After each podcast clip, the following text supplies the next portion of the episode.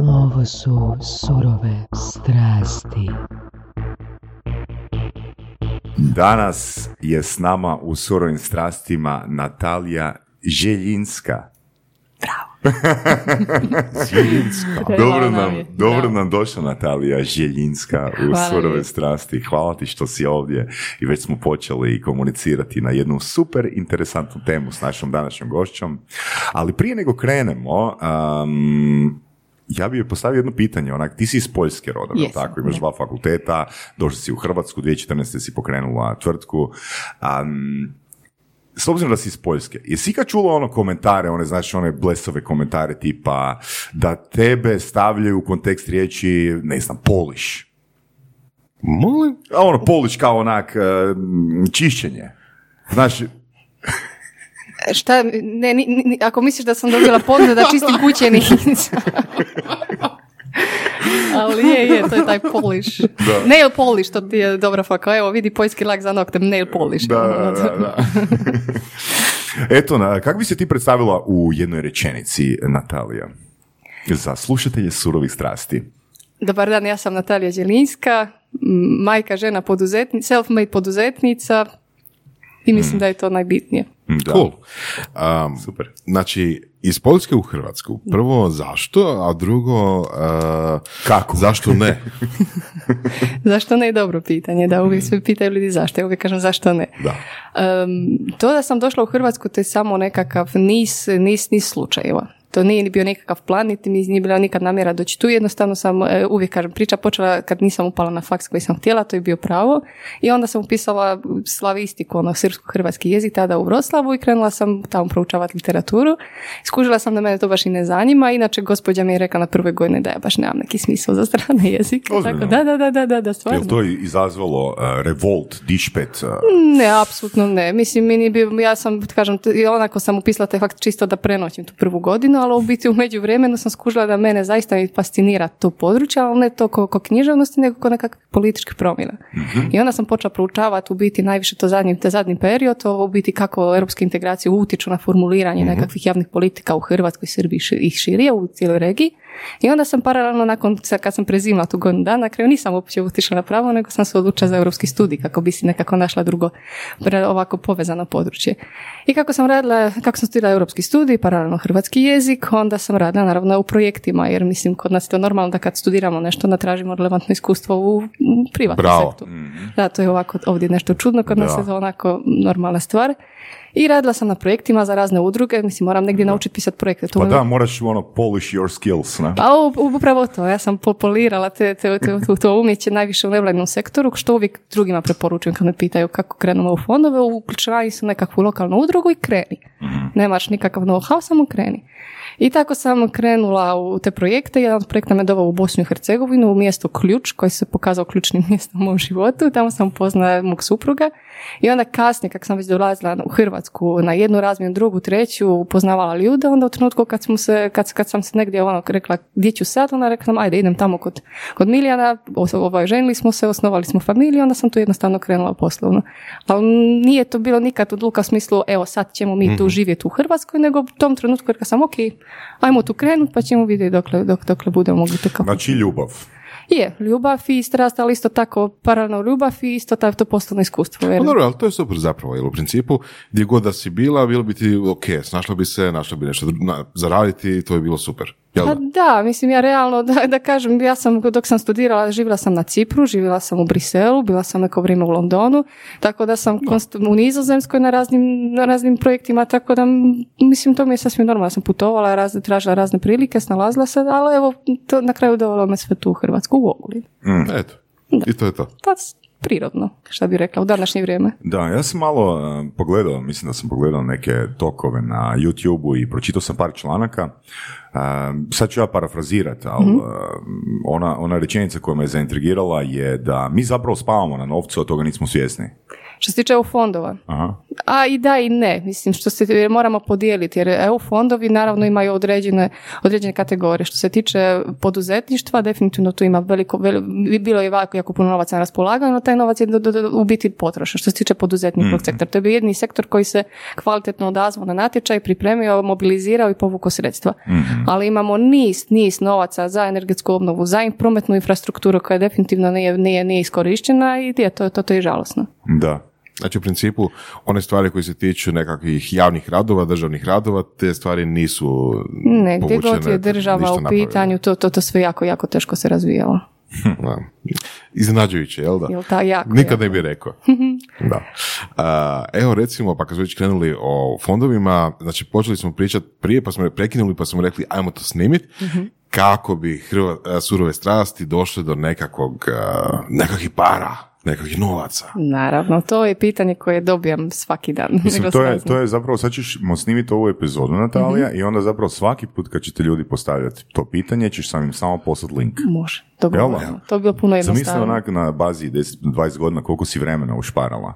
A pokušavam, vjerujte mi, pokušavam to kroz neke upitnike inače odmah verificirati, ali ljudi ponekad ne prihvaćaju to, to, to, to, to, to cijelu metodologiju koja stoji za toga. Ali ajmo pokušati kroz taj Ajmo način. Ok, mi smo dva mladića Mhm. koji smo počeli nešto raditi kao iz hobija, iz čiste strasti i sad bi mi neke ono, ajmo reći, ajmo reći, žel, nama je ishod imati plaću. Vama ishod Da budemo ono samo zaposleni, a? Pa nemoj razmišljati, nemojmo sad razmišljati kao investitori, ono, nego idemo razmišljati ono, ja se želim izboriti za plaću. Ajde. Izboriti strasti. se na zaplaću je najbolje da se jednostavno krene u posao kvalitetno i u jednom trenutku će se kroz, kroz prodaj svojih proizvoda će se ta plaća zaraditi. I tu ne bi računala puno na EU fondove. Znači, ne, ok, dobro, Znači, drugi scenarij. E, ok, EU fondovi, EU fondovi su sredstva za već praktički nekako formirane Mhm. pravne osobe i to bi bilo moje prvo pitanje. Ko ste vi? Mislim, vi Ok. ste dva lijepa mladića, ali pitanje je šta je, kako je vaš pravni oblik? Jer dok nemate pravni oblik, realno ne možete Ok, aplicirati. znači možemo recimo registrirati firmu Tako je. i prijavimo surove strasti DO. Tako je. To može biti i DO. Može biti ideo. Možete i OPG, Može biti to- možete i može? uz, uz, uz, uz, Surove strasti i OPG. Tako je, podcast na, na, na livadi Eto, krumpira. Evo. Eto, ok, znači registrirali smo OPG i što nam je sljedeće za činiti? Znači sad morate pratiti pozive. Znači svaki, u, u, u sklopu tih operativnih programa, znači te vreće novaca se u fondova, uvijek su pozivi. I ti pozivi točno kažu za koga je dan određeni poziv, za šta se može dobiti novci i koji su uvjeti. A gdje možemo to pratiti? Strakt, strukturni fondovi, e-fondovi ili obratiti se ljudima poput mene, Mm. napisati kratko ko ste, šta, u šta želite ulagati, onda mi, barem ja imam takvu bazu klijenata i kad se ne izlazi nekakav natječaj, onda javljam, evo, to se vama otvara ta i ta prilika, morate to, to i to, moramo pripremiti određene stvari. Mm. Tako da mislim da tu, tu, tu op- opet poduzetnici odrađuju posao koji recimo u Poljskoj odrađuje, odrađuju državne institucije, jer u Poljskoj ima niz informativnih Aha. točki koje rade od 7 do Zanimljivo, da. 17 gdje možete u svakom trenutku doći i dobiti informaciju, ne samo u, u, u diplomaciju. Ako sam dobro razumio, ono što ti si danas poduzetnica u Hrvatskoj, ali taj isti posao bi radila kao državna službenica u Poljskoj. Ma sumnjam, sad nikad nisam razmišljala u tim kategorijama, ali ja, ja sam najviše, kažem, u nevladim, ko udruga sam radila, isto tako ko udruga, tamo smo bili ta umbrella organization za sve udruge i udruge su druge nama dolazile i mi smo bili ta, ta, ta nekakva podrška, radi, pričali smo kako mogu eventualno nešto ostvariti. Ali je jedna od mogućnosti u Poljskoj bila da radim nekakvoj info točki gdje jednostavno dolaze meni poduzetnici, ja njima kažem što mogu povući, povući sklopu kojih poziva i kasnije, što je zanimljivo, što definitivno nedostaje u Hrvatskoj, što je veliki problem, da kad imamo projekt u provedbi, da ja mogu doći s tim projektom u provedbi imati neke pitanje, jer ovdje mi u trenutku kad, kad prijedamo projekt, kad negdje smo u provedbi, onda smo u dosta rizičnoj situaciji, jer ako nešto prođe po Zoomu, realno nemamo se kom obratiti. Jer mi se obraćamo u- trenutku kad dođe revizija, kad dođe kontrola, onda kaže, evo, tu ste pogrešili, toko, toko korekcije. Ali dok je sama provedba, tu baš nemamo tu, tu nekakve, ne, ne- nekakvih mogućnosti da, da reagiramo. I to je ta velika razlika. Tako da, Da, to je prvo. sam, samo malo digresija. A, Mhm. a, Koliko je ono u srži, ajmo reći, koliko dodirnih počaka im, točaka ima recimo poljski jezik a, sa a, hrvatskim?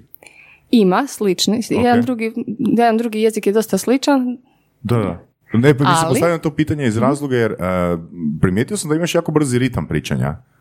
Na poljskom još gore. Da. Još brže. Mhm.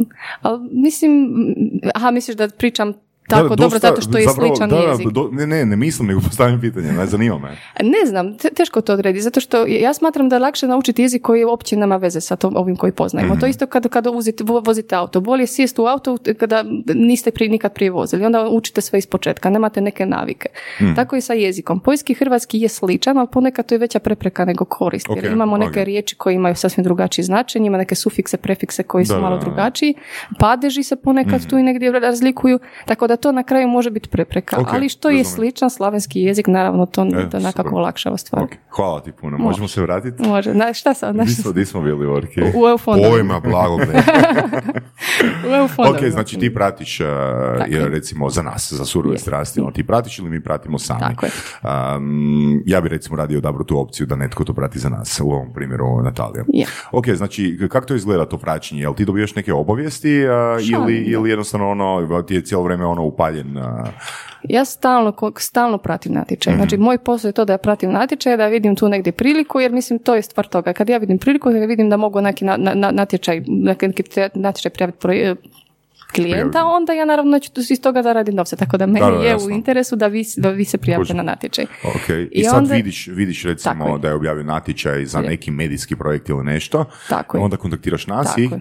Recimo, kažem, e, vi ste poduzeće, registrirani ste komedijski, kome, ko komedijska kuća, imate natječaj za razvoj, recimo, programa za uključivanje nekakvih rizičnih skupina tipa invalida ili hrvatskih branitelja, djece s teškoćama u razvoju i tako dalje. I onda kažem, ajmo mi, ajmo vi mi predložiti koji bi onda eventualno program usmislili, ali da je tagiran, na, mislim da je targetiran na te skupine. I onda mi tu sjedimo, razmišljamo koji bi to program bio i onda naravno kad osmislimo koncept, onda gledamo što su troškovi tog projekta za koje trebamo tražiti novce. I onda kažemo, trebamo zaposliti dva novinara, trebamo kupiti opremu za snimanje, trebamo unajm- iznajmiti, prostor za, za održavanje takvih, ne znam, edukacije, snimanje i tako dalje. I mi te troškove lijepo stavljamo u budžet. I onda te, te, te troškove prijavljamo u sklopu, u sklopu prijavnog obrasca, naravno uz obrazloženje šta ćemo točno napraviti, šta želimo postići s tim projektom. Ok. To je jako važno, moramo odrediti indikatore. Možeš nam dati primjere, ono, tipa... Na primjer, mi ćemo napraviti sad e, audiciju o, o, o, ne znam, o recimo poduzetničke priče kod, kod, kod, kod osoba sa invaliditetom i napravit ćemo toliko i toliko emisija, toliko sati video, video sadržaja, toliko sati radijs- radijskog, radijskih emisija i uključit ćemo recimo 5-6 novinara i obrazovat ćemo njih recimo na način da, da poboljšavamo razinu na koji izvještavaju određene, određenim temama. To je zapravo super, jel? A, ono što si rekla na početku da su povučeni uglavnom sredstva za poduzetnike i tako, ali recimo su dostupna za, evo recimo taj primjer uh, ugroženih skupina i, i slični projekti. A, u puno slučajeva čini mi se da a, se pišu projekti tako da se zapravo namještaju nekakve ono, kako bi rekao, a, neke, neke želje že- želje firme i, i, i, i onog što EU zapravo nudi kroz te fondove, jel tako? Znači, rijetko kad se nađe baš 100% podudaranje između onog što EU fond zapravo želi napraviti i onog što zapravo firma želi napraviti, jel tako? Pa naravno, mi imamo strategije. Imamo strategije, razvojne strategije na razini svakih, svakih država članica i te strategije propisuju koje su ta područja u kojem treba ulagati novce, kako bi napravili. Primjerice, ako je strategija ulagati u inovacije, onda naravno ćemo dobiti pozive za ulaganje u inovacije tih poduzeća.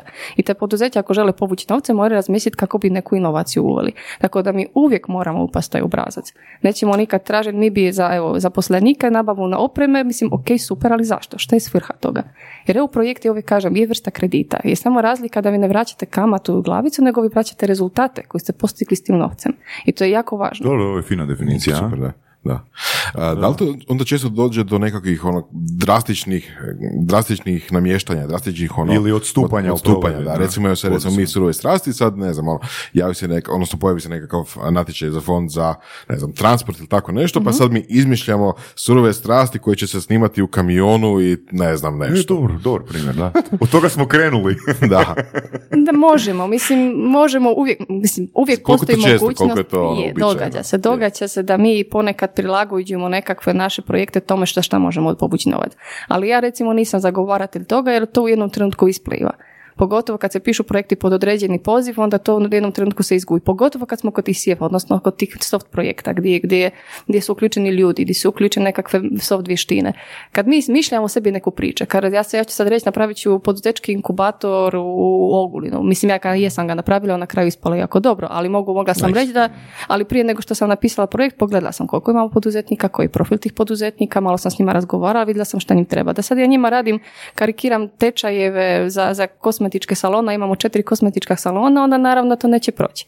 Tako da uvijek morate imati jako dobro znanje pozadine, cijelog, cijelog... Dobro, da, ali kakav rezultat onda možeš obećati? Um, evo, Uvijek. konkretno, I da li trebaš primjera. Da. Kod poduzetnika ti rezultati su ja- jako upipljivi. Kod poduzetni- poduzetnika kod tih tih natječaja rezultat je povećanje prihoda od, prida, od, od, od prodaje, povećanje broja zaposlenika, broj inovacija koji se uvodi i tako dalje, broj novih proizvoda ili I usluga. kad se ti rezultati moraju isporučiti? Na kraju projekta. Na kraju Znači, projekta plus postoji opcija da neke rezultate se može, mo- mo- može se tražiti tri pa do tri godine nakon završetka projekta. Aha, ajmo reći ovak, znači sad si imala, ako se dobro sjećam, 80 poduzetnika je bilo u tom programu. Je oko, da. U Ogulinu je, da. Ok, znači da li onda zapravo ti njihove bilance prikazuješ? e, Ne, ne, ne.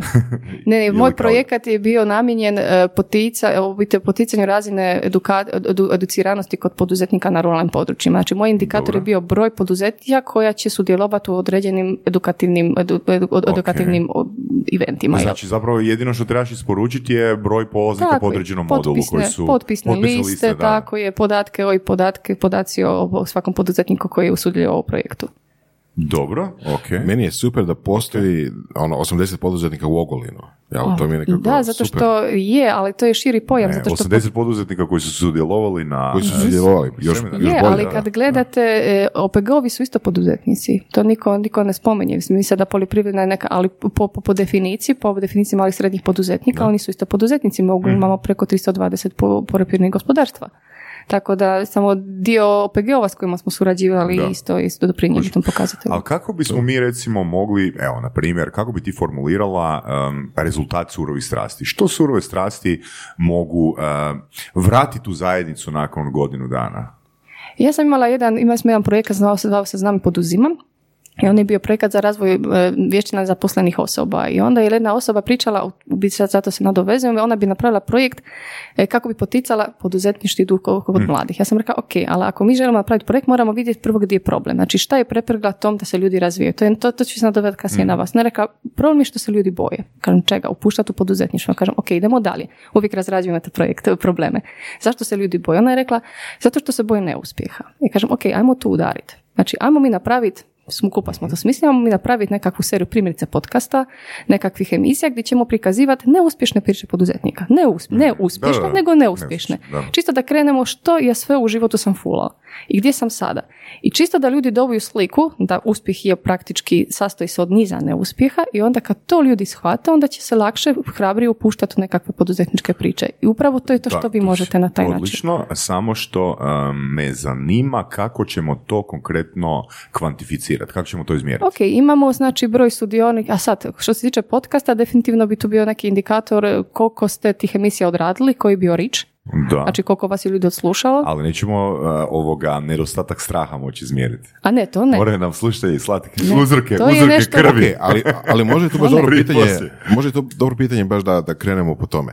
Znači, a, što je zapravo ono što EU fond traži? Mislim, evo recimo, ako oni traže, u slučaju poduzetnika, u slučaju poduzetničkog, poduzetničkog inkubatora u Ogolinu, znači ako oni traže broj polaznika i točka, znači ono, bez veze sad razmišljati o tome, e šta sad ti poduzetnici, koje su njihove bilance, kako su oni poslovali i tako dalje. Znači, ajmo se ograničiti na ono što ti EU fondovi zapravo traže, jel da?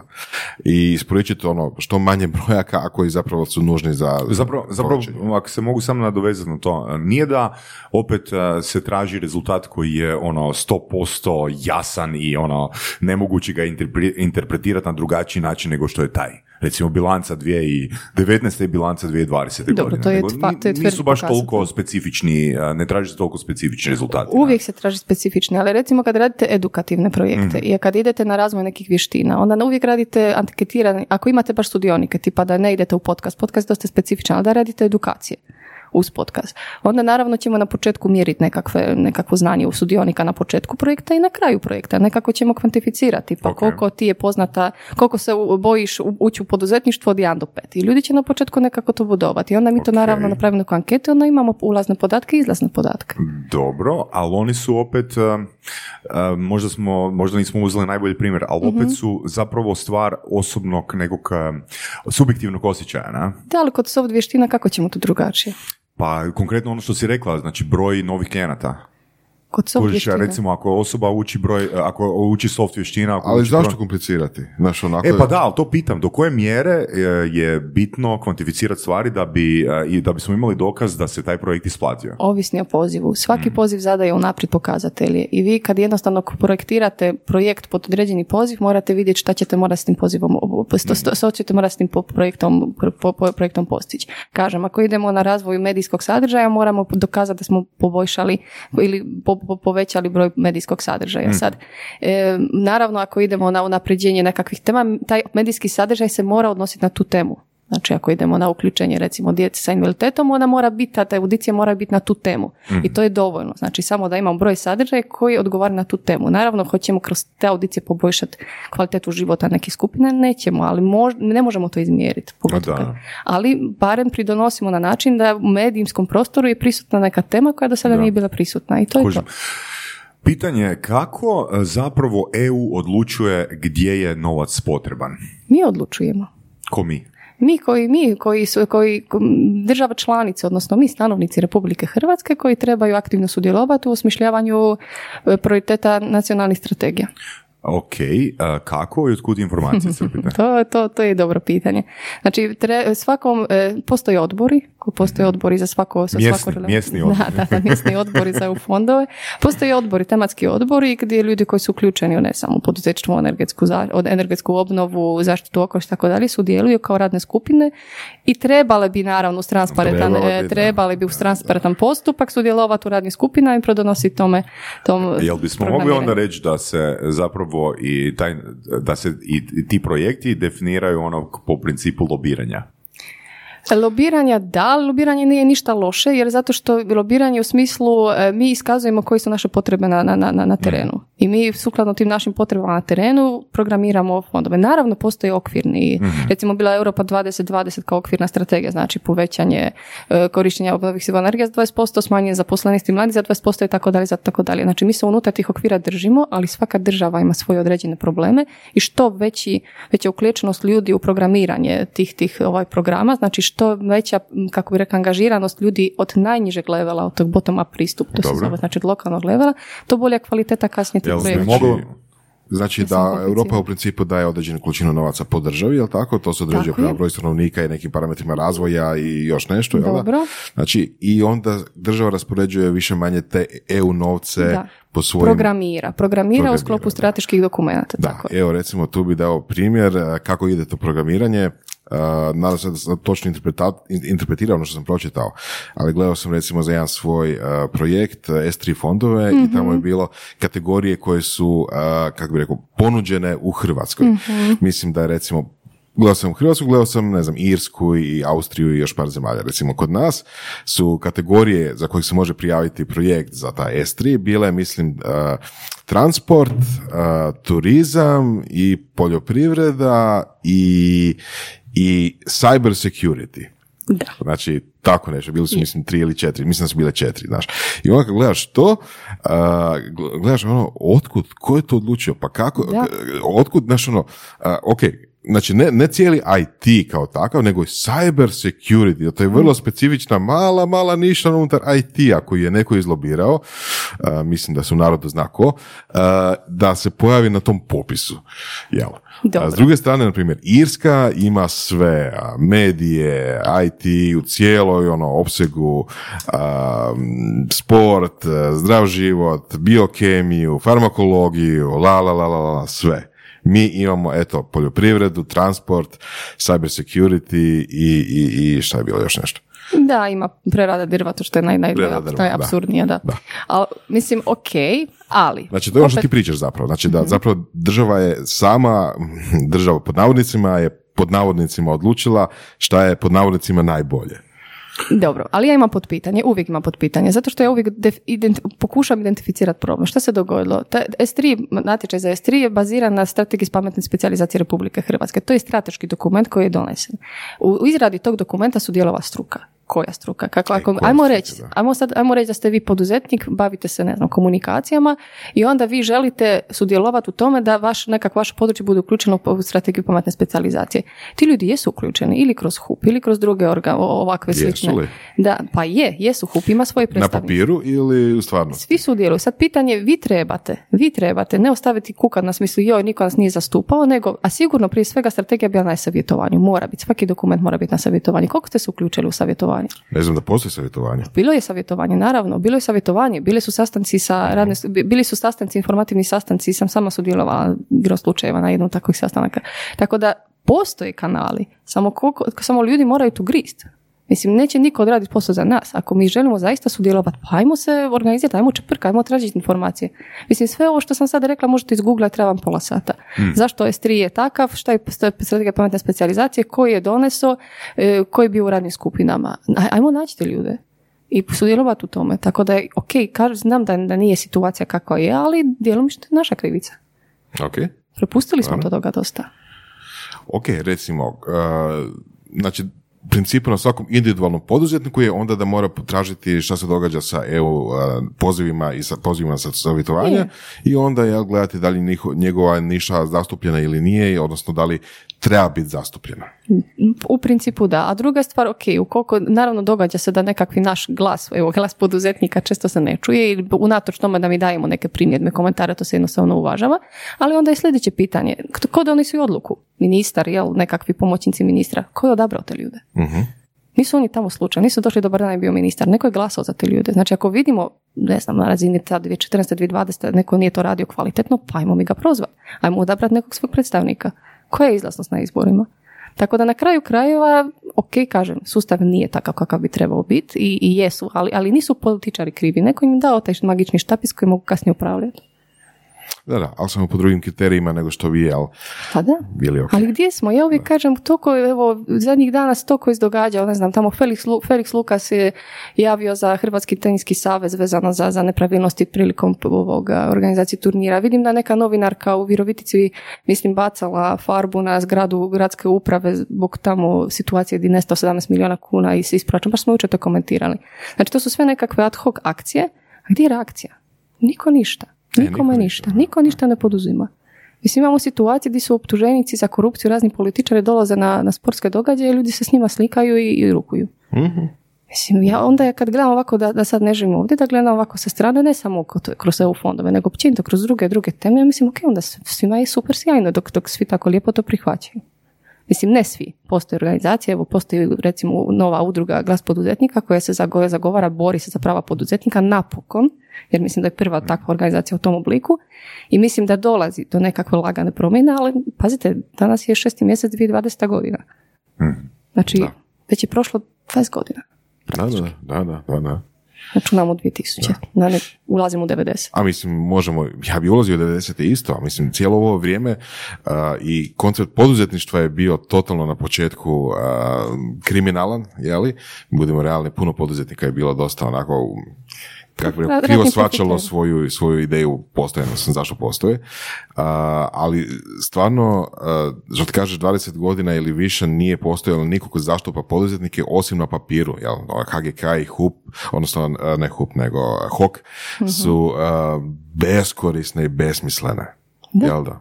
I niko do sada, evo, kroz tih 20 godina još nisam čula nekakvu inicijativu koja bi rekla, ej, halo, čekajte, car je gol, ono. Ajmo se pokrenuti. Da. Mislim, ja sam tu 7 godina i baš sam prije 7 godina kad sam sudjelovala u prvom tom dokumentarcu, kad su me pitali kakvi su Hrvati, mislim, ja vidim da su sasvim zadovoljni sa statusom koji, jer mislim, apsolutno se ništa ne događa. Da. Uglavnom bila je jedna inicijativa 2010. godine, Dobro. a, ja sam baš bio dio te inicijative i problem kod takvih inicijativa, mislim, neću generalizirati, ja sam bio dio te jedne, je što ona ideja s kojom su krenuli se nakon 6, 7, 8 mjeseci e, promijeni u drugu e, ideju i onda se udruga naravno počne raspadati. Mislim, to se dogodilo s njom. Ja, mene iskreno, znači ja fakat respektiram, a, mislim i Voras, ono što su Bujas i Orešćanin pokrenuli, Mhm. napravili, ali fakat me zanima što će biti s tim za godinu dana. Želim im sve najbolje da, ne, da se ne dogodi kao s tom inicijativom prije deset godina. Da. Pa da, zato moramo biti mi što više tu uključeni, da, Da. budemo ta kritična masa koja će to određivati. Tako da, ne samo promatrati, lajkat na Facebooku i, Mm. i, i šerat postove, nego se uključiti recimo u rad udruge ili u, u, u nekakve inicijative ili reagirati na nekakvu nepravdu. Mhm, mhm.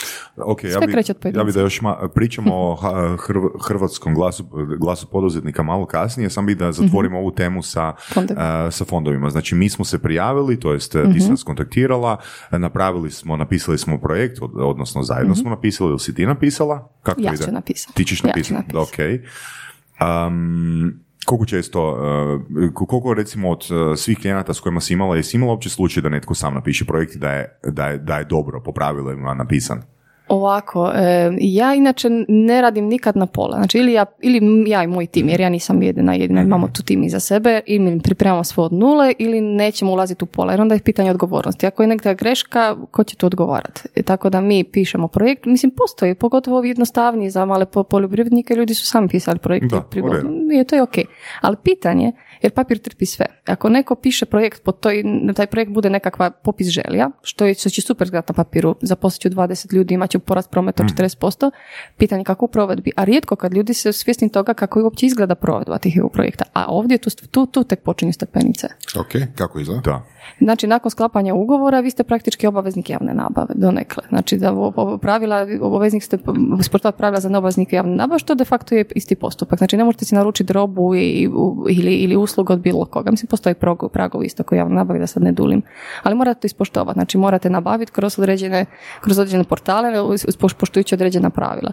Znači, ako to nabavite, onda tek dobijate neku vrstu isplate i onda naravno morate plaćati to e, transparentno putem računa Ok, i tako dalje. znači možemo primjer radi, jel mi možemo mikrofone kupiti recimo u Austriji? Možete kupiti u Kini čak, možete kupiti Ok. mikrofone, ali ako ti vrijednost tih mikrofona prelazi po zadnjih Da, 200 tisuća kuna, morate napraviti poziv na dostavu ponuda i pribaviti minimalno tri ponude za te Ok, mikrofone. ok, Ali možete. Jasno. može, dobro. Da, tako sam, mislim, ja sam tako isto zbog toga razvila i drugi dio biznisa, što je to što je potvaranje poljskih firmi u Hrvatskoj, zato što je jako, posko- jako puno se proizvoda tražilo na poljskom tržištu. Mhm. Kod nekih mojih klijenata koji su dobili sredstva iz tih fondova. Tako da se nekako prirodno se razvijalo. Uh, dobro, i napisala si taj projekt. Koliko ti u pravilu treba da napišeš projekt? A, koliko, koliko trebaš duboko ući u Jako problematiku? duboko, jako duboko. Zato duboko i to je uvijek moj odgovor na pitanje kako to toliko dobro poznam hrvatski. To je to je razlog. Da. Znači ja moram ući u dubinu, u zakon, u pravilnik, apsolutno sve da, da, da negdje ne, ne, da negdje ne zapnemo.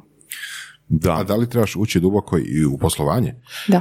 Da? Ne. Znači nije nekako ono kao ima template eh, pa ćemo samo popuniti imena, prezimena i... Ne, ne, ne, moramo sve opravdati. Rast ako radimo nekakav rast prihoda, on mora biti opravdan. Znači moramo nekako dokazati Ok. koliko skroje usluge, kakav rast postotni i tako Ok, dalje. ali kako se zapravo uh, naplaćuješ, ako smijem, smijem Mhm. naravno. postaviti ovo pitanje? Da li se naplaćuješ uh, avansno ili tek ako je projekt prošao? I, i. I jedno i drugo. Jedno i drugo. Uvijek, Uvijek naplaćujemo. jedno i drugo. Uvijek jedno i drugo. Uvijek naplaćujemo avansno. sate ove Tako, da, da pokrijemo taj naš trošak priprema i naravno nakon dobijenih sredstvi tek stiže takozvana success fee, znači naplata je za uspješnost projekta i to je neki veći dio koji se odnosi na što se tiče prihoda. Mhm. Ali uvijek naplaćujemo. Ili je onaj princip, evo sad ću ti naplatiti, ako, ako dobijemo novac, onda ti vraćam taj novac. Da, da, pa mogli bi, da. Malo teže možda. Da, da. Nije, je, ali to je dobro pitanje. Puno ljudi me, ovaj, kad ja dobijem upit, imam neki projekt, e, moj prijedlog da se, bez, bez ulaska, bez, uopće ne ulaze u, u suštinu, nego imam projekt, ja bi vas htio samo da se naplati iz projekta, ja uopće neću odgovoriti na taj mail. Tako da dodete, odete u pravnika, riješite mi parnicu, pa ako prođemo, onda ćete, onda ćemo, onda će vam platiti. Da, Mislim, da, ok, da. postoji takvi odvjetnici i konsultanti koji na to pristaju, na to ne pristaju. Dobro, ali mogla bi pristati recimo na obrazac, ja plaćam, joj Voras, ja plaćam za surove strasti odmah, a ako dobimo projekt, ovoga, dogovorimo bolji postotak. Jel to ide u postotku, jel se isplaćuje? Je, Je u postotku. postotku, je, na? Da, success svi isplaćuju u postotku. Mislim, bar kod nas, sad ne znam kako kod drugih. Stvarno nije, to nije nekakva ono, branža koja ima nekakve pr- pravilnike uređene. Svaka, svaka, svaka, svako poduzeće ima svoju filozofiju. Mhm, ok. Um, reci nam, znači, poslali, znači projekt je napisan, projekt je poslan i Mhm. kako se onda prati ono, koliko je u biti taj proces, koliko traje taj proces odlučivanja ko će dobiti? Predugo. Predugo. Mi imamo neke projekte od 2018. još uvijek otvorene. Da. Čekaj, šta to znači? Da 2018. od 2018. nije donesena odluka tako je. u evaluaciju Bravo, 2018. I bravo. onda zovem nadležne agencije i onda dobijem, znate, gospođe korona, mislim, korona je trajala tri mjeseca. Da. Mislim, i to je problem, to je problem. Ta transparentnost i pristup informacijama je najveći problem. Ili imamo situaciju, okay. Ok. vi ste na rezervnoj listi. Za koga trebamo glasati da se to promijeni? To je dobro pitanje. A kad istražim, ra- javit ću. Ne znam još ko bi tu mogao biti nadležan, mislim, ali definitivno ja, da, da sad da ja glasam, sva sreća ne glasam, pa tako nisam političkim strankama zanimljiva, ovaj, ja bi glasala definitivno na osobe koje, s kojima iskustvo u poduzetništvu, zato što su ljudi koji ako ništa, nešto gdje su tu isprobali i znaju gdje nešto ne valja i mogu reagirati. Dobro, to je, ja pretpostavljam, a, ekstremni a, ili uobičajen slučaj. Da je- Od 2018. Od se čeka. 2018. A u principu evaluacija traje nekih godinu dana. Godinu dana. To je neki, da, stvarno, da, godinu dana. Mi smo imali te apsurdne situacije gdje smo prijavljivali natječaje za razvoj inovacija i dobijali od, odgo- odgovor nakon godinu dana, plus još ugovaranje, plus krenut sa nabavom projekta, plus krenut u sam projekt i prolaze godinu i pol. Znači inovacija više nije inovacija. Da, Da, nije Da, više da. ili potrebna ili više nije tržišno isplativa. Pa tom tako je. trenutku, da. Tako i je, posto, posto, posto, postoji ti apsurdi i mislim mogla bi tu tri da, sata pričati o Onda tome. možda ispada da je bolje il- dignut kredit, jer poduzetniku u pravilu treba novac odmah, na? E, To nije loša ideja. Mada i recimo postoji ta, ta nekakva ta struja u, u, u Europskoj uniji koja zagovara korištenje financijskih instrumenata. To su ovo praktički krediti uz povoljnu kamatnu stopu. I koji, koji smatraju da to je puno bolja opcija kod, kod investicija. Ali ja ipak, s obzirom da imamo dostupnost tih EU fondova, umjesto da mi kažemo neće, odustat ćemo od EU fondova bespovratnih sredstava zato što sustav ne vali, onda ja bi ipak rađe dok možemo inzistirati da se sustav popravi, a ne traži drugu opciju. Dobro, danas mogu dići kredit a, i predat ovoga... Pa kredit uvijek možete. projekt, Pa da, po projektu kredit možete uvijek, da. Da, da. Koliko je, e, konkretno ako pratiš, kolika je uspješnost a, projekata koji su prošli, koje, na kojima si ti radila, tvoj tim? Uspješnost, znači... Ono, prihvaćenost, ajmo reći. Pa nemamo, nemamo statistike. E, da baš bude odbijen projekt, to se mogu zbrojiti na, na, na, na, evo, na, na, na, na možda 5-6 komada. Da Da. to znači da je projekt dobro osmišljen i napisan ili to znači da jako dobro filtriraš u koje projekte ulazite? Jako dobro filtriram, definitivno. A druga stvar, gledajte, igra, samo da baš sam, da, da objasnim ovako opet slikovito. Priprema u projekta to kao igrate šah.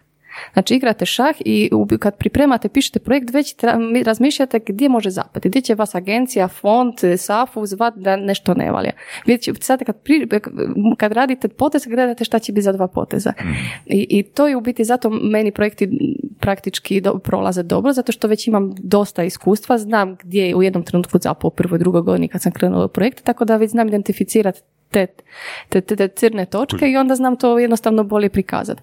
Ali ovaj, tako da to je, to je mislim uspjeh i zato uvijek kad, kad, kad se obraćate konsultantu tražite iskustvo i relevantne i projekte u, u, u tom, u tom području. Uh, interesantno, evo, fa- fakat me zanima više ono, tvoja osobnost, samo je- jed- jedno pitanje tu imam. Mhm. A kad, projekt, kad ti projekt ne prođe, Dobro? tražiš li feedback, da ili ne? Zašto nije prošao? Ovako, ako meni projekt ne prođe i utvrdi se da je greška moja, što se, ja mislim, pokušam se sjetiti bar jedno, ali ne, dog, ne mislim da se nikad nije dogodilo, baš pokušam filtrirati sve projekte, da je baš greška mojeg, mog konzultanta, da nešto nismo krivo stavili, to se, to, ja mislim da se nikad nije dogodilo, ali ne bi da mi neko ne kaže, evo to moram stvarno pogledat. Ako nekom, neko, neko sam pripremila projekt koji pao, nek mi se javi ali slobodno. osim greške, koji razlog može još postojati? E, neusklađenost. Primjerice, radimo projekte građenja koji, ili energetske obnove i ti projekti sadrže recimo tehnički dio. Negdje je glavni projekt koji ima, mora imati određeni izračun ušteda i koji radi struka druga. Ja nisam projektant, nisam građevne struke, to radi drugi projektant i on nije uskladio tu recimo količinu pokazatelja sa tim što je bio u pozivu i recimo zbog takvih stvari otpadaju. Ili, na primjer, što je apsurdno kod S3 područja, kad smo kod toga, onda nama recimo e, nezavisno tijelo u, ispred Hamag Vikro e, odluči da naša, naš, naš projekt nije dovoljno inovativan. Znači mi potkrepimo da imamo inovativan proizvod koji nigdje ne postoji, ali ne njihovo stručno tijelo nezavisno odredio da to nije inovacija. I sad tu nama ono, No, nema, ne možemo apsolutno ništa. Da, tu niti ne možete feedback imati, ono što točno znači inovacija za to stručno tijelo. Ne? Ili kvaliteta projekta, to isto sam luda kad Da. vidim projekte i onda neko kaže projekt doprinosi ostvaranju ciljeva, mislim ono od 1 do 10, mislim kad ja pišem da hoćem, Da. mislim čemu tu uopće bodovanje od 1 do 10, ne razumijem i to je, ali to stvara onda prostor za, za ono Manipulacije. manipulacije, da, Da. tako je, tako, tako da post, postoje te situacije, pogotovo kod inovacija to bio slučaj, da da su određivali da to nije ni inovacija, ali ovaj, u ostalom ako je dolazio nekih tehničkih greški ono, prilikom projektne dokumentacije. Hmm. Što mi je zanimljivo? sad ne znam da li to je tako ili nije, ali nekako bi očekivao možda da EU sa svojim novcima onda daje nekakve uvjete kako će biti projekti uh, evaluirani, odnosno rokove u kojima će biti evaluirani, da će nadzirati ljude koji rade tu evaluaciju, da će nekako se možda bolje brinuti gdje ti novci idu. Ma ne, mislim da postoji na zakon, da to postoji zakon koji određuje institucije koje, koje, koje provode u projekte na razini države svake i oni imaju propisane rokova, a što tih, tih rokova se ne drže, to je druga stvar. Aha, ali sankcija nema. Ne. To je problem. U javnom sektoru općenito nema sankcija. Mislim, mi smo naučili da na početku smo sazivali pa traže nekakva mišljenja. Mislim, ja sam imala situaciju gdje sam bila ono osobno gledala, ne znam, državnog tajnika, postavila sam neko pitanje, mi rekao Natalija da, tako to. Evo recimo, rekli su za ovo ulaganje ne treba vam određeno mišljenje. I onda smo mi prijavili taj projekt i onda su nam odbili zato što nismo priložili mišljenje.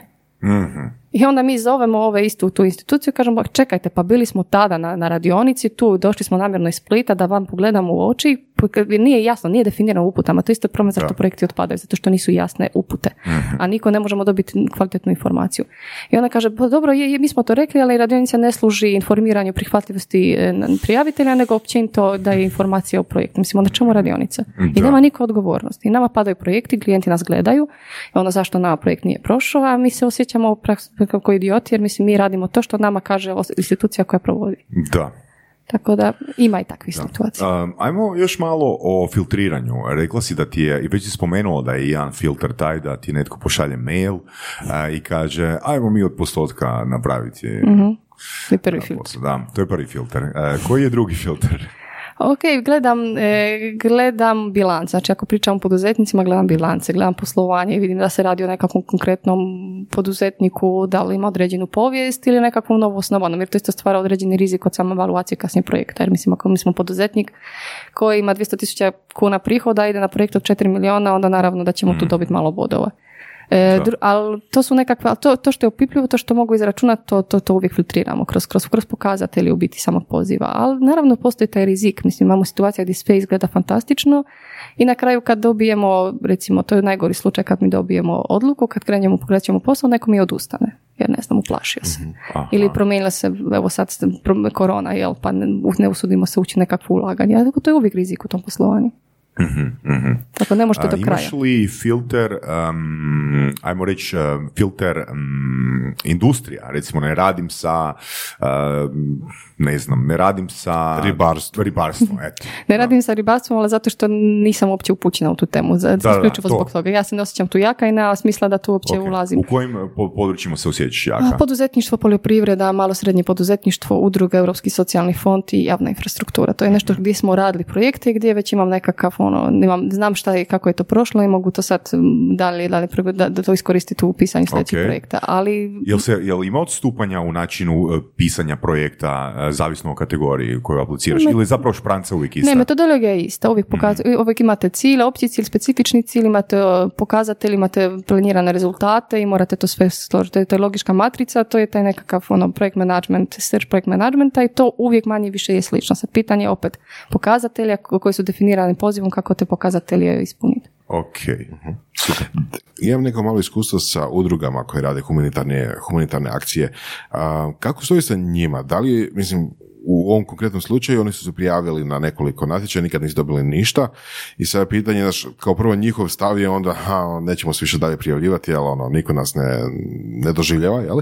A s druge strane, da li uopće to moguće, da li uopće postoji takav slučaj da udruge koje uh, nemaju bilancu dobru, mislim dobru, nemaju bilancu dobru zato što, što novac koriste tamo gdje treba koristiti, jel? znači ne mhm. zadržavaju za sebe, um, uopće išta napravi na EU fondu.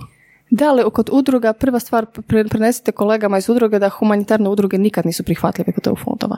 E, dobro za znat. Evo, to je propisano uvijek u svim e, kriterijima za isključenje udruga koje se bave humanitarnim radom nisu prihvatljive. To je prva točka. Tako da ako su prijavljivali, evo ja bih preporučila da malo bolje prouče upute na natječaj. možda, možda greši, možda bi nešto dopuštao, ali u, u principu to, to, to je zlatno pravilo. E, kod udruga ne gleda se toliko bilanca, jer naravno već na udruga financira se iz nekakvih tu općinskih proračuna i tako dalje, gledaju se neke druge kapacitete, iskustvo nekakvim manjim projektima, e, iskustvo ili stručne kapacitete osoba u vodstvu udruga, e, poznavanje tematike, udruge uvijek mogu ići u partnerstvo s drugim udrugama, s institucijama, sa gradovima, sa općinama, tako da bi na taj način isto digle taj, taj, taj svoj kredibilitet. Da, zapravo vjerodostojnost je, odnosno kredibilitet je tu ključna riječ. Pa je, je. Jer u, Znači, tako. ajmo reći da surove strasti su registrirani deo od 2017. godine, a, imaju veću vrijednost nego da su registrirane, ne znam, 1.1.2020. godine. Već je Je. to jedna, Naravno. ajmo reći, informacija koja daje veći kredibilitet. Naravno, isto tako taj tematski, taj tematsko područje. Sad kad idete, evo, da se lovimo ribarstvo, da sad kad radite, prijavite projekt za, za, mm, za, za unapređenje ribarstva, naravno da će se neko pitati, čekajte, otkud vi tu sad u ribarstvu? Morate imati neku spiku, morate imati neku priču iza, ispod iza toga. Mhm, To se podrazumijeva. Da, ima jedna, ima jedna knjiga u hrvatskoj povijesti, riba, ribanje i ribarsko prigovaranje, jel? To je bio rani podcast u, ne znam, srednjem vijeku i zato smo mi tu u, jel, u ribarstvu. A možete, dobro, a možete se povezati recimo udrugom ribara i napraviti sa njima zajedno podcast za njih, mislim, o to je to partnerstvo. Znači, E. ne mora- to, uvijek postoji način. Znači, kad vi gledate to, ali ne samo u projektima, i u životu, i u poduzetništvu, zato što sam ja uvijek kažem sam, šali, šali se nekada sam stručnjak za rješavanje problema. Kad gledate koji je problem, onda nemojte tu stati, joj, ja sad sam, ne znam, podcast i nemamo iskustva sa ribarstvom. Pa dobro, kako napraviti to iskustvo sa ribarstvom? Povežite se, Nauči, tražite, tražite kako to jednostavno napuniti. To je to. Vrlo jednostavno. A, šta misliš o tome koliko su ljudi kod nas educirani u poduzetništvu općenito? Jer nekako imam dojam da jako puno ljudi ide u poduzetništvo bez da uopće ima predođbu šta ih očekuje.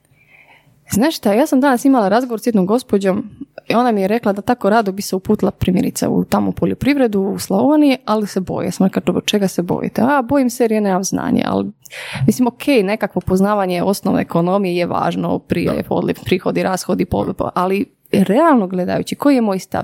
Vi poduzetnik možete biti ako, ako ste dovoljno uporni. Jer ako vi samo krenete u nešto, jednostavno idete korak po koraku, vi ćete jako toga puno naučiti u hodu. Pogrešit ćete sto puta i, i, da, i to je poanta, da pogrešite da naučite nešto. Ali to što kažem, obrazovanje za poduzetništvo, što to znači? Jednostavno, prilika će vas dovesti u takvu, u takvu situaciju gdje morat ćete se snaći i u tom trenutku ćete najbolje naučiti. Naravno, ako nešto vama fali, onda angažirate sebi osobe koje pa pokrivaju te, te područja koje ne znam. Da, jedan moj prijatelj, doktor, je još kad je studirao rekao, um, kad je studirao medicinu je rekao, uh, najbolji način da naučiš neku kompliciranu bolest je da ju dobiješ. Dobar primjer, point. dobar To point, da, to point. Samo što u nekim slučajevima te, to učenje je dosta skupo. Jel recimo, evo, a, znam par ljudi koji su mislili da mogu sami raditi svoje knjigovodstvo. Znači, iako su možda jednostavni, možda su obrtnici, nemaju puno papira, nemaju puno računa, nemaju puno ništa. I onda su u pravilu na svojoj koži skužili da moraju za knjigovođu ne zato što im je poslovanje kompleksno, nego zato što se zakoni svaki tjedan mijenjaju. Naravno. I ja uvijek kažem, zato trošak konzultanta, bilo kojeg računovodstvenog, financijskog kod EU projekta, uopće nije, to nije trošak, nego to je investicija. Jer vi praktički to što kažete, vi si smanjujete rizik da, da, da, da, da, ćete pogrešiti. To je to, to je investicija. I ako, evo, ako idemo na EU fondova, ako se krećemo u neki biznis koji mi nešto znamo, ali još uvijek nismo sigurni, jesmo tu dovoljno jaki, uvijek se možete obratiti drugim poduzetni- poduzetnicima ili nekakvim institucijama koji vam mogu dati tu podršku. Ok, um, predali smo projekt, prošlo je tri godine i, i dobili smo, koliko smo dobili? Novca? Pa za vas nekakav okvir bi bio 200 tisuća eura neke de minimis potpore, to je nešto realno. 200.000 eura? Da, to je nešto što je ovako Now za... you're talking. To je nekakav okvir. Skromni smo, a? Ok. To je to, da. Da, 200.000 eura i ti ja više dobili smo i kaže Voras, ok, show me the money. Dobro, a ja kažem show me the plan. Znači šta ćemo Mhm. sad napraviti? Znači moramo izorganizirati, napraviti raspored, hodogram. Kad ćemo krenuti sa jednom edukacijom s ovom, gdje ćemo organizirati, koji su troškovi, ajmo napraviti ugovore sa potoizvođačima, ajmo pripremiti prostor i tako dalje. Naravno dobit ćemo predujam. Uvijek ćemo dobiti predujam. 40, Mhm. Koliko, koliko? 50, 60, 70%. Dobro, dobro, ok. Uvijek ćete sve dobiti predujam, a ostale troškove koje generira projekt pravdate svakih tri mjeseca. Znači sabirate račune i svakih tri mjeseca šaljete instituciji, evo potrošili smo toliko i toliko, to je iz stavke proračuna te i te i onda ćete mi, molim vas lijepo vratite nama znam, 85%, 50%, ovisno koliko je opći intenzitet potpora. A, ok, to je super za reći. Znači, Mhm. ne dobije se novac, ono, cash unaprijed, jeli, nego ide po izvođenju projekta. Tako je, uvijek je predujam, uvijek, uvijek. Plus predujam, da. Plus predujam, tako da imate taj cash flow, ali kažem, bolje, ali morate računati na to da morate imati svoju. Zato se zato je to filtriranje. Jer kad vidim poduzeće koje ima manje prihoda, ide na veliki projekt, zapet će doći do uskog grla i projekt će biti upitan. Da li se projekt, ukoliko ne ide po planu, može ugasiti? Da li u tom trenutku vraćate novce? Da li u tom trenutku vraćate novce, Sve? pogotovo predujam? Ne, da, da, pa da, taj predujam i eventualno te troškove koje ste Evo, vam odobrene. recimo, mi smo snimili 50 od dogovorenih 150 epizoda. Ne, to je onda korekcija. Znači, ukoliko imamo neispunjavanje pokazatelja u postotku, onda se ide postotak korekcije. Recimo, ako ste ostvarili pokazatelje od 80%, pa nadalje, onda nema korekcije. Ako do, karikiram sad, 50 do 85% korekcije, ispod 5% je 10% korekcije. Znači, Mhm. vraćate 10% dodijeljenih novaca. Nije Ok. tako strašno. Da, Nije da, tako strašno. da, u redu. Da. Logično. Mislim, siguran sam da postoje i objektivnih razloga, ne znam, a, poput smrti člana obitelji ili to nešto, znači što je neos, ono, to je baš viša sila ili korona, tako da, ono, jel- ali moguće su i produlje- produljenje rokova ukoliko Jesu, se radi Jesu, jesu, jesu, Uvijek, su, više sile, na. uvijek postoji procedura ili produžiti rok ili izmijeniti pokazatelji u tijeku, kažem ako opravdamo razlog, mislim zašto se do toga došlo, Mhm. promijeniti nekakve suradnike, izvođače, uvijek, uvijek, uvijek to, to postoji ta mogućnost. Sad kad razmišljam, sve to izgleda odlično, mislim izgleda dosta dobro zapravo. Si, ovaj, tebi osim onoga, onoga... 200.000 eura sad. sad osim onoga dijela gdje treba čekati godinu do tri godine da zapravo dobiješ projekt.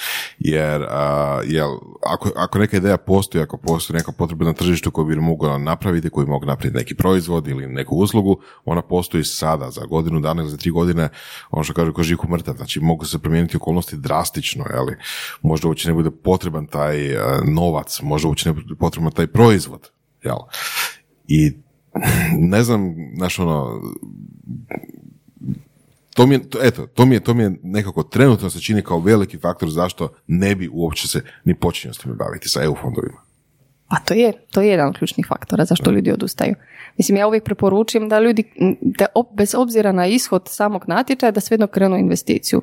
Jer u principu to je naj, najsavršeniji model. Najsavršeniji model je institucija, karikiram nekakav, on ima nekakvu flotu i oni žele kupiti, karikiram, 10 auti i oni, on će ih svejedno kupiti. Jer on njima to treba, imaju za to cash flow. Ali idu na EU fondove zato što u trenutku kad dobiju, dobiju će, dobit će povrat. Mislim, to je bila nekakva savršena Da, da, da, baš to, situacija. baš to. I to su, Da. to je bila savršena situacija, ali nije, tržište nije savršeno, naravno neki dolaze, ulaze u, u, u, u projekt, ako dobijem ići ću, ako neću dobiti neću ići, tako da... Da. E, mala poduzeća, rekli si da, Mhm. da je to jedna stvar kojom se baviš.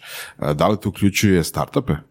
Da, imali startupovi su imali jedan prekrasan natječaj za inovaciju u osnovanih poduzeća i sad pitanje Je to taj tri godine? je oko tri godine, ne, ne, ne, on se, on se jak, on, ovaj u prvom da, u prvom raspisu on se dosta odugovlačio, u drugom raspisu bio, puno brže su bile donešene odluke, mislim negdje oko pola godine je bio prosjek, ali tamo nama jako puno projekta palo zbog toga što to sam spomenula da je neki nezavisan odbir odlučio da to nije inovacija. I tu nemate nikakav... I to je, znači, lokalni ljudi. To nije, znači, Europska unija odbila projekt, nego lokalni Je ljudi to Hamag odbili. Bikro, znači PT, koje, znači posredničko tijelo koje, koje evaluira projekte, oni, don, oni imaju nekakvo nezavisno tijelo, mi niko ne zna ko tom nezavisnom tijelu i oni ocjenjuje razinu inovacije. E, Ako znaš, što je to nezavisno tijelo da nam to pokušaš približiti? Je li to neki referent ili skup referenata? A skup eksperata, vjerojatno nekakvih da, Da. nadležnog područja, Evo, mislim. moja, moja žena je arhitekt i ona baš daje onak primjere tih eh, referenata. Znači, u, kod jednog referenta onak sve je savršeno, a drugi ti ono tri puta vraća projekt na Pa ispit. da, pa to je to. Ono, opet eh, standardi, standardi. Je. Mo, je, mo, je li moguće da, da ono, o prolazak projekta ovisi o tome koga na primi koga će od evaluatora naletiti? Da. Ma naravno, ja imam slučaj jednog projekta baš za udruge, projekt je isti, mislim što se tiče, nismo, mislim isto u smislu nekakvih aktivnosti, to je sve slično zato što je poziv dosta bio štur.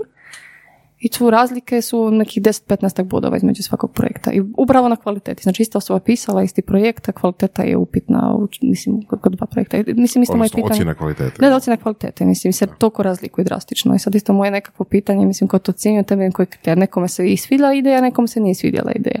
Ali to je rizik. To je rizik Da. od te branže, zato ona nije baš tako jednostavna. A je li moguće a, dio ili možda čak ve- većinski dio tog sustava a, od početka, znači generiranja na kojim problemima bi se u sljedećih par godina trebalo raditi, pa do odabira projekata, jel bi to se moglo automatizirati? U smislu, jel bi to mogla raditi umjetna inteligencija? Hm?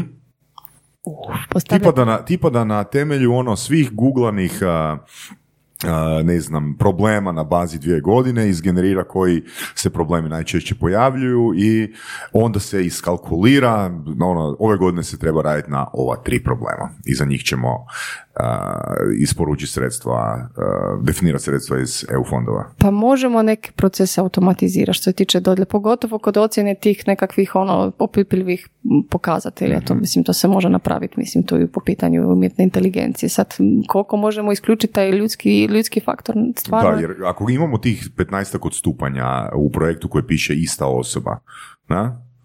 Je, ali stvarno jako teško pitanje koliko bi to bilo kvalitetno. S druge strane, može se pokazati neka, može biti primjerice neka udruga i možete vi kao poduzetnik biti koji realno ste početnik, nemate nekakve, nekakve resurse, ali imate fantastičnu ideju. Mhm. I, nekom, I možda ta ideja bude taj faktor koji će prevladiti. Kako će umjetna inteligencija procijeniti kvalitetu ideje?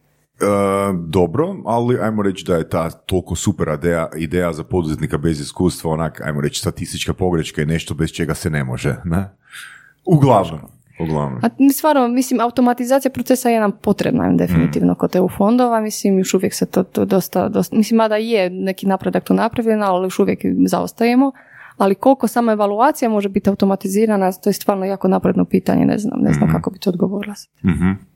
Teško. Treba izanalizirati, definitivno vidjeti druge, druge, druge primjere i vidjeti gdje i kako. Ok. Koji bi rekla recimo da su top tri a, najčešće pogreške onih koji idu sa idejom na EU fondove? Znači tipa ono, mo- jedna sigurna stvar je možda da a, ideja nije prikladna za taj fond, vjerojatno ima još takvih stvari. Ko- Što ljudi najčešće griješe? Ljudi greše najviše da ne, ne čit- mislim ne čitaju, oni su upućeni u proceduru, traže nešto što uopće se nije financira iz EU fondova, to je nešto. Evo, na mislim. primjer, da. da. To je nešto što treba uskladiti.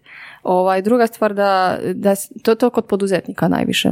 Samo š- drže toga što oni žele, uopće ne gledaju šta moraju s tim postići. Pokazatelj je tu najveća, najveći program. Tu se najviše čak, u, kažem, papir trpi sve, prijava papir trpi sve, ali u provedbi se pokazuju problemi.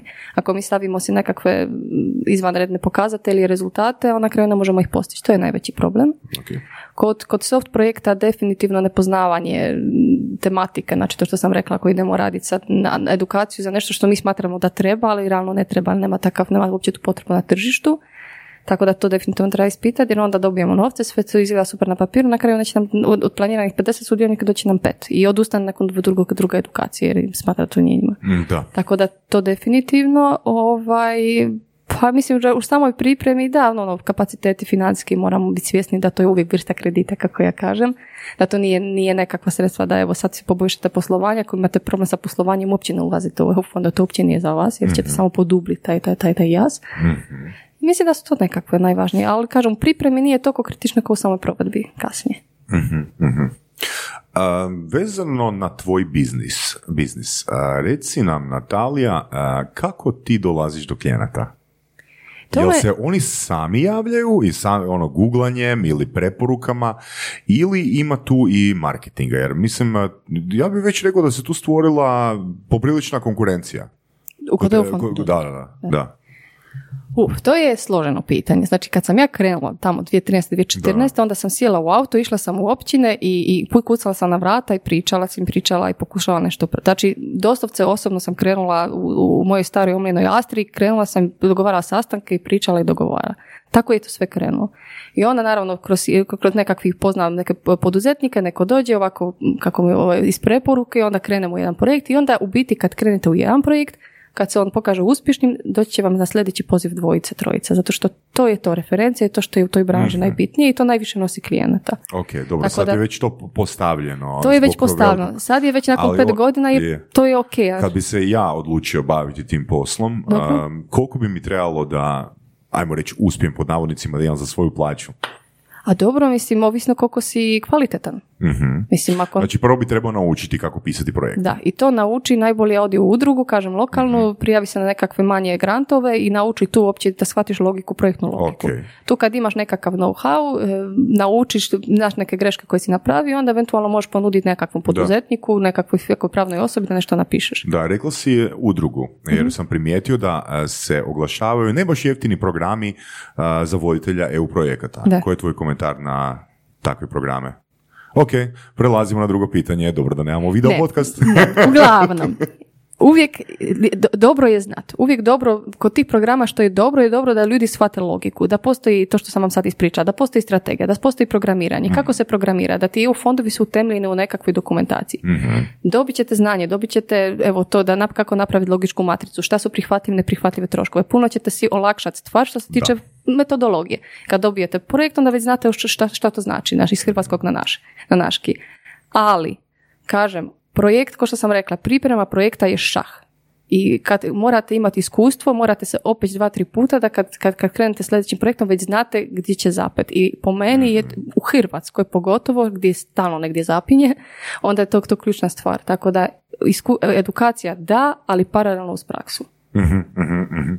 Plus paralelno uz a, networking i Definitivno. prodaju a, prezentacije. Definitivno. Ja sam sa marketingom krenula, da vam ne lažem, mislim da ima godinu dana. Kad sam krenula baš sa marketingom. Znači ja prije toga uopće se nisam imala nikakve platforme, Facebooka, ništa. I jednostavno me jedan, evo, upoznala sam jednog dečka, muškarca u Rijeci koji me, ona sam me nagovor Natalja, ajmo mi krenuti, ja želim da te ljudi vide. Jer ja sam uvijek smatrala da ja ne želim se istaknuti, ja, moji projekti govore sami za mene. Ali on je rekao, ne, ja želim da ljudi vide the face, da vide ko za toga stoji. U biti to je bio taj ključan trenutak kad sam se ja počela pojavljivati jako Natalija Želinska, i onda to eskalira u jednom trenutku jer očito je dobio dobar potez. Tako da sada, M zbog rezultata koje sam postigla u međuvremenu, M zbog tog marketinga osobnog brandina- brendiranja Da, da, da. kroz zadnjih godinu dana, odgovor na pitanje kako dolazim do klijenta, oni dolaze do mene. Da. Ja stvarno nemam problema. Ja, ok, imam nekakve poznanike, znam uvijek kome se obrati kad podlazi, polazi, kad dolazi natječaj, imam nekakvu bazu klijenata kojem uvijek šaljem, ali da radim nekakvu agresivni marketing, ne. Ljudi dolaze sami do mene.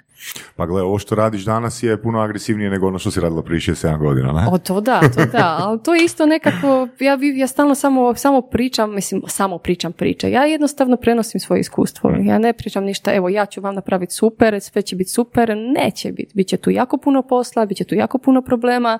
Ne mogu vam jamčiti da ćemo u- iz prve dobiti sredstva. Ja imam jednu fantastičnu priču jednog poduzetnika loka- lokalca tamo u Ogulinu. Mi smo jedan put pali na projektu, drugi put kad smo prijavili, onda on je bio, to je bio taj fam- famozan, u trećoj sekundi smo ga prijavili, a prošli su samo u prvoj i drugoj sekundi projekt. I to je isto je problem, najbrži E, prst. Što, što, što? Najbrži prst. Znači, Dobro. otvaranje poziva u 10 sati i ako prijavite u 10 sati 00, onda vam prolazi projekt, ako prijavite u 10 sati 002, onda vam ne prolazi projekt. To je, to treba, to treba, to treba iskorijeniti. To je naj, naj, najveće zlo. I, I tu smo bili u trećoj sekundi, tako da gospodin nije upao u prvi dvije sekunde, a pazite koliko se to može razlikovati samo zbog, zbog pristupa mreži. Jel? Tako da to, je, to su velike stvari. I onda on mi, zvala sam ga treći put, kad je bio treći natječaj i on mi je rekao, Natalija, ja tu dolazim samo zbog dva razloga. Jedan, ti si meni turbo simpatična i volim provoditi vrijeme s tobom, a drugo da ti ja dokažem da ja u ovoj državi ne mogu ništa dobiti. I za treći put, i treći put je dobio. Ej. Ali to je, da, ali to je proces.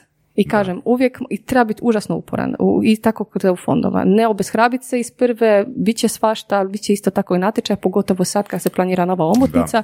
Samo uporno. To je nekako stvar koja se isto često ponavlja, jer e, pošto je država toliko loša i neefikasna i koči zapravo sve, znači ono, možemo reći sve, e, s jedne strane to znači da se pojavljuje veliki prostor za konzultante koji će recimo raditi taj posao koji država ne radi ili ne želi raditi ili radi loše. Pa da. Ja kažem, ja dio dana radnog vremena praktički radim čisto, inform, čist, čisto, čistu informaciju. Znači ja ljudima ponekad pri, govorim zašto ne mogu ići na EU fondove. Mislim, neko bi rekao da je to gubitak vremena, Da. jer mislim, on trošim vrijeme koje moje resurse, ali mislim, ja smatram da ja sebi tako stvaram tržište. Dobro, ok, a jesi je razmišljala ono, fak, o, najčešća pitanja staviti recimo u video predavanja? Jesam i, i ja uvijek, ali koju ja borbu vodim? Ljudi su ovdje, koliko sam shvatila, uopće nisu naučeni na, na mail. Da, da, da, Sazivaju, priča, evo samo da vam ispričam. E, evo samo, samo, da samo, vam, samo riječ, da samo. vam ispričam, samo nam objasnim. Ja kažem, pa ne morate mi objašnjavati, mislim, napišite meni, ja imam točno tri točke koje me zanimaju, te točke mi pojasnite, ja ću već iz tih točka svoju ispričati. Mislim, meni ljudi odustavali projekt zato što ja nisam izašla na teren njima, na neku kuću pogledat.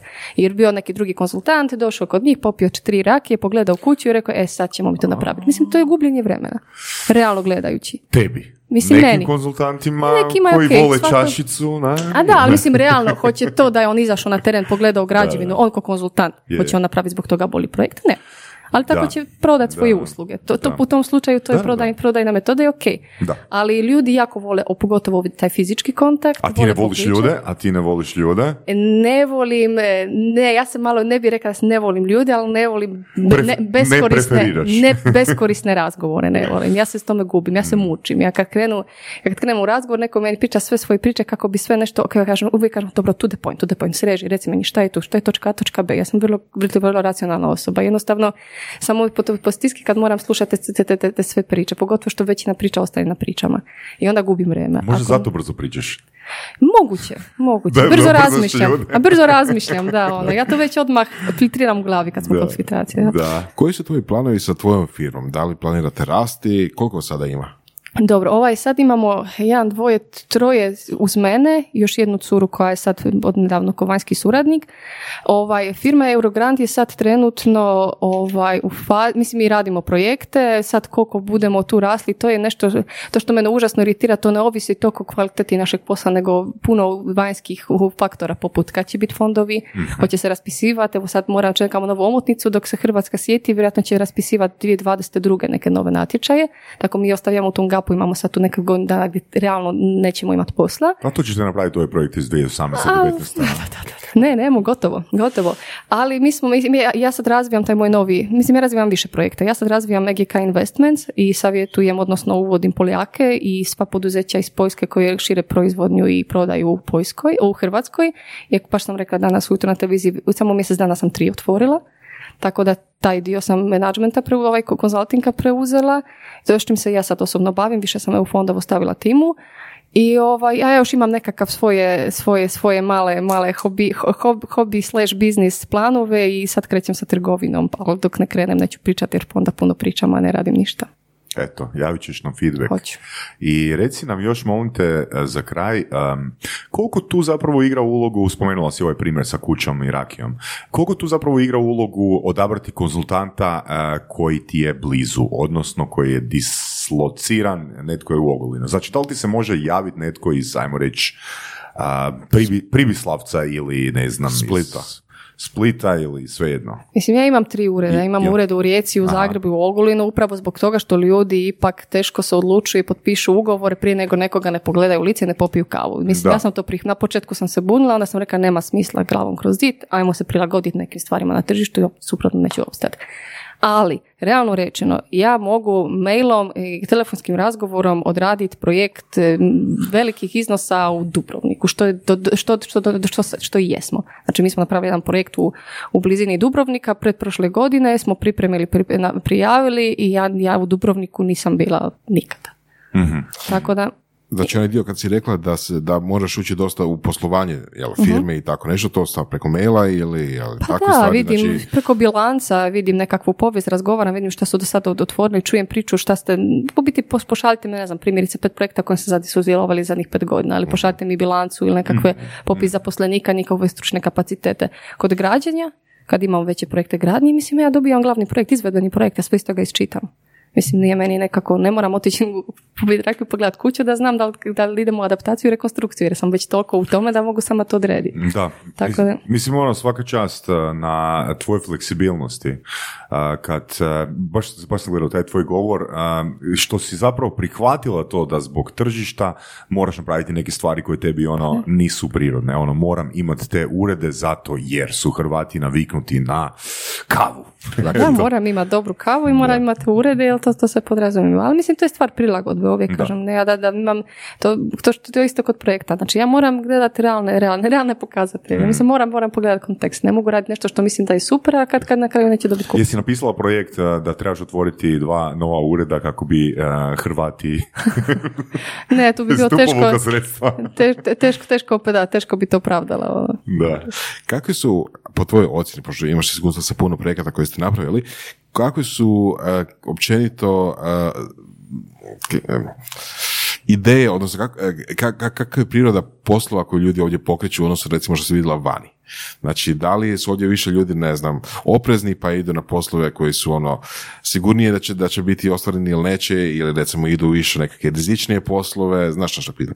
Eh, Da, da li su skloni inovativnim rizičnim stvarima ili su skloniji, ne znam, ono, ajmo napraviti uh, apartmane na moru i tu ćemo ono, jel, od toga živjeti? Jako teško pitanje. Mislim, tako teško dati nekakav ono, jedan Znači ima i svega. odgovor. Ima svega, mislim, pf, ima jako puno startupova, ima jako puno poduzeća u, u inovacijama, mislim da tu ima dosta i projekata, mislim ja najviše radim kad gledam sad, ali morala bi stvarno razmisliti sad da si ona presjek svih mojih klijenata, najviše radim s nekim obiteljskim firmama, to je činjenica. Znači najviše nekakvo nasljedstvo, neko je otvorio firmu pred ne znam 10-20 godina pa, pa, pa sam ja sad preuzeo. Sad da baš razgovaram s nekima koji su krenuli baš od nule, možda zbrojim sad ovako u glavi na brzaka 6-7. A da baš su krenuli od nule i došli do nekakvih tipa ono 10 miliona prometa. Ovako ne pričam o ovim nekakvim manjim ono obrtima, jer obrta ima ovih uslužnih, pogotovo frizerki, toga, to kozmetičarki i sličnih. To se razvija. Da, pa evo samo u Ogulinu, kad, to jako puno pomoglo ovaj potpore za samozapošljavanje. Ljudi su usudili, dobili nekakvu ono, e, u- kako kažem, iluziju sigurnosti, jer ovaj misle da kad imamo godinu dana osigurane nekakva sredstva, onda će moći, ali to je bilo dobro u smislu da krenu, da se usude. Naravno, bit će tu još svega, malo ko će opstati od njih, vjerojatno nekih tu 30%, ali bar tih 30% je vrijedni. Tako da tih manjih obrta uslužnih ima i to se razvija. Znam da se razvija jako IT, znam da se razvija u proizvodnji, u poljoprivredi, sad radim sa nekoliko ljudi koji su mladi pa uvode neke inovacije i razmišljaju o nekakvom izvozu, to je super, to mi je isto tako drago za vidjeti. Ali kakav nekakav profil, ko tu Poljska, Hrvatska, to nema baš toliko podatka da mogu daći nekakav nešto racionalno. Natalija, um, i čini mi se na temelju ovih stvari koje si nam ispričala da je biti konzultant um, super zanimanje za nekog digitalnog nomada. Je. Hm? Je. Je, ali pitanje je za koje projekte, iz koje državi će, pri, za ko- koji će, koji će Pa pripremiti. zapravo ti možeš biti na Baliju ili na Bahamima ili Ja mogu možeš pisati projekte iz Balija, Tako, to da. da. Dobro. Ali, ali ne mogu, e, ja, Poljakinja koja je završila, pazite, stručnu studiju za EU Mhm. projekte, znači ja sam završila dve godine master studija koja je isključivo specijalizirana na EU projekte, jer sam tamo imala tri godine radnog iskustva, doći u Hrvatskoj pisati projekte. Nema šanse. Znači, postoji sasvim drugačiji nacionalni okvir, sasvim drugi prioriteti, zakoni nisu usklađeni i Da, da, da, jednostavno to- ne to možete, da, ne možete. To da.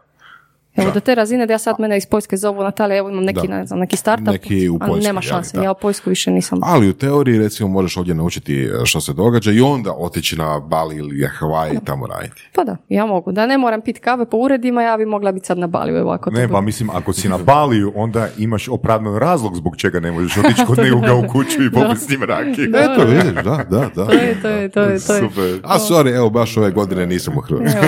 Sorry da na Havajima sam pa ne mogu da. Ima li neko pitanje još, Natalija, koje je stvarno bitno da ljudima daš informaciju da ti ga mi nismo postavili? Što je ono što često pitaju, gdje se često ponavljaš, a, a jednostavno ono bi bilo dobro da to imamo snimljeno? Ili smo baš sve pokrili? Ne vjerujem da smo baš sve pokrili. Teško imam ja, evo, toliko pitanja. Znači, e, nemojte od mene tražiti bilo koji konzultanta da vam i da ideju za biznis u smislu dajte mi recite e, za šta ima EU sredstva pa ću se ja prilagoditi. Wrong way. Aha, Nemojte. da, da. Znači, ako želite ući u poduzetništvo, ako želite napraviti projekt za zajednicu, e, prvi korak je krenite. Jednostavno krenite, nemojte se, o- o- sam recimo ja sad imala dosta upita, jo, ja sam mislila ići na samozapošljavanje, otvoriti neki obrt, sad su ukinule mjere za samozapošljavanje i i koliko nas koji su negdje uspjeli tu poduzeću dobili ikakve potpore samozapošljavanje. Točno. Znači, najveća potpora, najveća, najveće bogatstvo koje imate je vaš inat i upornost i vaše znanje i to kako razvijate svoj biznis. EU fondovi, sve ostalo, to je samo ovako kosmetika koja vam može neke stvari poboljšati, ali vaš najveći kapital ste vi sami i ako ste uporni, ako ste željni, uspjećete bez obzira na EU fondove i bilo koje druge potpore. Eto, kako e, lijepa, inspirativne misli za kraj. Eto. Puno ti hvala Natalija na vremenu hvala i hvala ti na svim informacijama. Hvala E, vama. kako, ću mi ćemo, pos- pošalji fakturu i mi ćemo našu. Čim otvorimo JDO. može, može. Puno Hvala. O, ok. Slušali ste podcast Surove strasti. Ako vam se sviđa, lajkajte. Ako se slažete s gostom, komentirajte. Ili ako se ne slažete, Ako imate pitanja za ovog ili druge goste, pišite nam u komentarima. šarite nas s prijateljima sa sličnim interesima i čujemo se u sljedećoj epizodi.